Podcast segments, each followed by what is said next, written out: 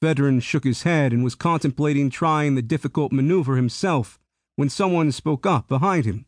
Begging your pardon, sirs, but I could do it. A strange voice sounded out near the bridge doorway. The admiral, followed by other officers, turned and looked on curiously as a Abrancy timidly stepped into the light. And just who are you? asked Fedrin. My name is Tarkin, replied the Brancy confidently. I can pilot this ship out of the atmosphere without a computer. The Iovara continued to list, prompting several of the officers to tether themselves into their stations or risk falling out of them. The Iovara is no ordinary ship, Jonas called down from his station. She's the biggest atmospheric capable ship in the Navy.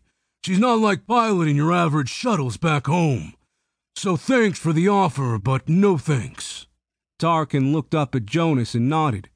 I mean no disrespect, but I have flown bigger. There are none bigger, Jonas snapped. Didn't you hear what I said? I have flown freighter ships for the Azar Mining Company.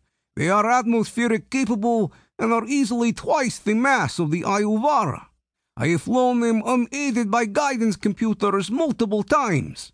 Jonas sat back in his chair with misgivings written all over his face, but with no more comments to make. We'll either give him a try or risk punching our main thrusters in atmosphere, Kessler said. Doing that would almost surely cover the ground in radiation. Thrusters aren't an option, Fedrin stated with authority and then reluctantly looked at the Brancy standing uneasily before him. Finally, Fedrin sighed and shook his head. Okay, Tarkin, give us your best, he said, motioning to the vacant piloting station.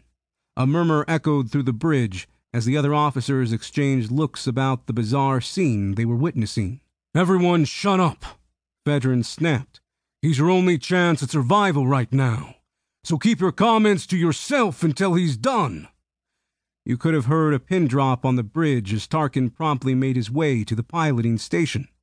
All eyes in the room were fixed upon him, a thought he pushed out of his mind. As he reached the station, he quickly looked at the input panels.